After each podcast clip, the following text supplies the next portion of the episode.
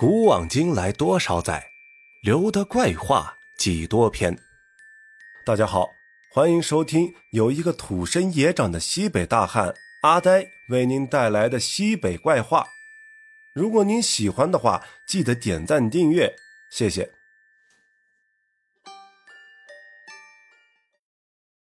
上期呢，我们讲到二哥因为着急回家，所以在路上呢。遇到了一些不平常的事，我们这期呢接着往下讲。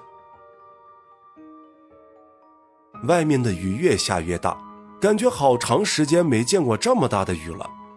经过刚才的事情，我二哥也是小心翼翼的开得很慢，只有六十码。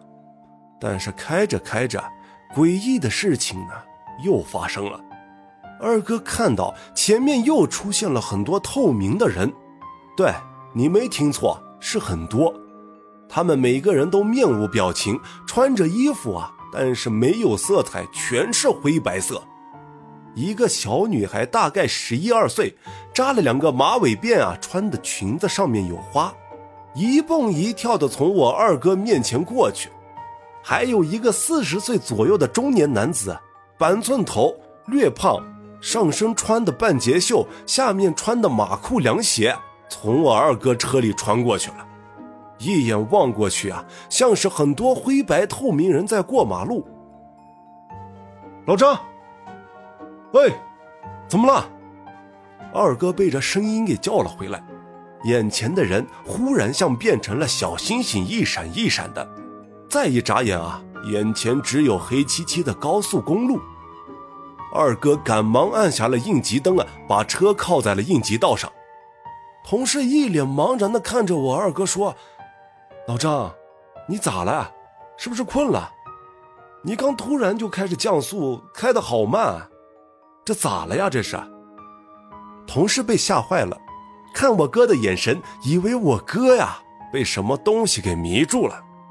我跟你说一件事儿啊，你你不要害怕，我刚看到一些……我哥啊，还是没说出后面的话。他同事看了一眼我二哥，也没催，伸手递给我二哥一支烟呢。我二哥把烟含在嘴里，拿打火机的手啊，就那么不自然地颤抖着。随即看了下时间，晚上十一点四十七分。啊，没事前面就到武威了，我开慢一点，雨大，你注意看这些下高速路的路口啊。他同事点了点头。也没追问，便又出发了。这两个人都没说话，我二哥呢也没再看见那些东西。终于啊，看到了武威欢迎您的牌子。二哥这时啊，心里也是松了一口气，说了一句：“哎，终于到了。”可是说完话，过了大概不知道多久，二哥就觉得路不对，放慢了速度，对着他同事问。哎，你看见下武威的路口了吗？同事这时说：“没有啊。”二哥心想：“不对呀，平时看见路牌就等于到武威了，这都又跑了大概二十分钟了。”我哥想着，又打开了应急灯，在慢车道上跑着，想着下一道口子呀，不管是哪里都要下高速。就这样又开了一会儿，看见了指示牌，上面写着“丰乐镇”。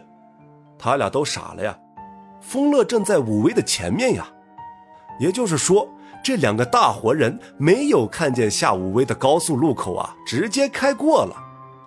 二哥赶忙下了高速，从丰乐镇走国道呢，回了武威。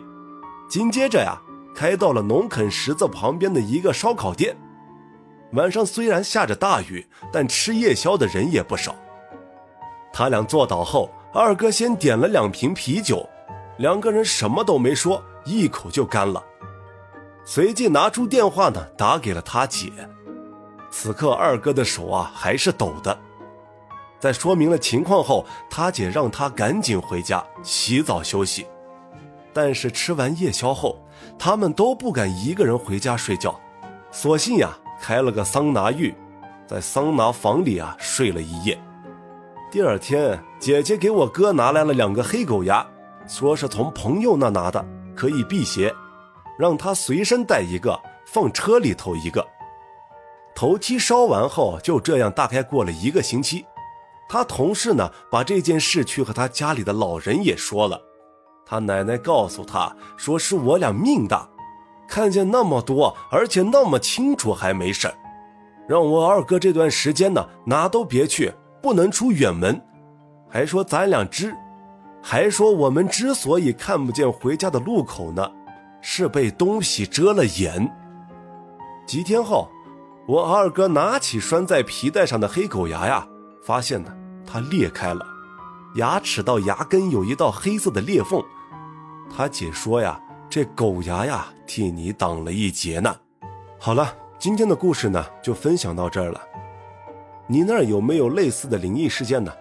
可以留言分享给我。我们下期再见。